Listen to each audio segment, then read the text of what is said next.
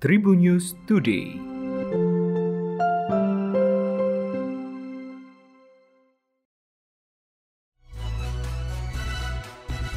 Tribuners Podcast Tribun News Today hadir kembali tentunya dengan berita-berita terkini. Kita awali dari kabar nasional.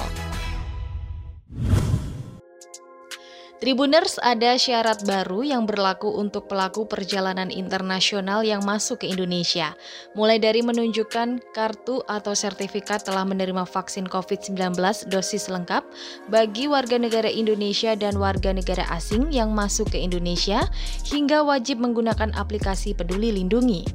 Untuk penumpang pesawat dari luar negeri selain menjalani tes PCR, juga wajib menjalani karantina terpusat 5 kali 24 jam saat tiba di Indonesia.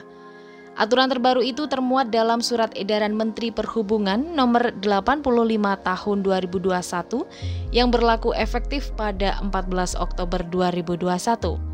Diketahui pemerintah melalui Kementerian Perhubungan menetapkan syarat penerbangan terbaru bagi warga negara Indonesia yang akan masuk. Direktur Jenderal Perhubungan Udara Novirianto mengatakan tes PCR dan karantina sebagai upaya pemerintah untuk mengantisipasi kasus impor varian baru, misalnya MU dan Lambda yang sudah muncul di sejumlah negara. Dari kabar regional, upaya penyelundupan narkoba kembali terjadi di Lembaga Permasyarakatan atau Lapas Kedung Pane, Senin 18 Oktober. Kali ini modusnya dengan cara dimasukkan dalam bola tenis dan dilemparkan dari luar ke dalam lapas melalui tembok belakang. Kalapas Semarang, Supriyanto mengatakan kejadian berawal ketika petugas kegiatan kerja Sri Jumianto hendak kontrol keliling secara berkala di area Branggang belakang lapas yang merupakan sekat antara tembok terluar pada pukul 9 pagi. Petugas curiga saat menemukan bungkusan bola tenis yang dilapisi lakban pada rumput semak-semak. Saat ini, pihak lapas telah memasang tembok pagar tambahan yang sudah dimulai dari samping utara lapas dan bersampingan langsung dengan jalan raya. Tidak hanya itu, Tribuners, pada beranggang belakang lapas telah dipasang enam kamera pengawas CCTV yang berbatasan dengan lahan kosong milik warga sekitar. Tukul Arwana sudah diizinkan pulang dan kini kondisinya memang belum pulih sempurna seperti sebelum dirawat intensif di Rumah Sakit Pusat Otak Nasional Jakarta. Sang komedian dikabarkan belum terlalu lancar berkomunikasi dan masih menggunakan bahasa isyarat. Walaupun belum dapat berbicara, saat ini Tukul Arwana masih menjalani fisioterapi bicara agar sang komedian dapat kembali berbicara seperti sedia kala. Ayah dari Ega Prayudi ini harus terus menjalani fisioterapi untuk mempercepat penyembuhannya.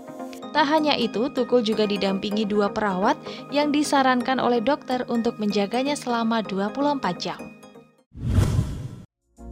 Dari kabar sepak bola, kembalinya Cristiano Ronaldo ke Old Trafford, markas Manchester United sudah mulai tampak seperti sebuah tragedi, di mana Manchester United berjuang untuk menang.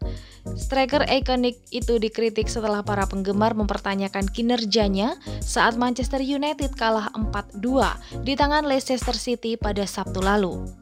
Pemain berusia 36 tahun itu kembali setelah meninggalkan Old Trafford selama 12 tahun dan telah mencetak 5 gol dalam 6 pertandingan pertamanya. Namun Cristiano telah mengalami kekeringan gol sejak Oktober dan penampilannya mulai diperdebatkan di antara pendukung The Red Devils. Fans jelas muak dengan penampilan Cristiano Ronaldo yang tampak lesu saat kehilangan bola dan keengganannya untuk menekan pemain lawan di lini depan. Namun beberapa pendukung mengklaim itu karena manajer Ole dan bukan kesalahan dari legenda nomor 7 itu. Demikian Tribun News Today, saya Delta Gonzalez, sampai jumpa. Tribun News Today.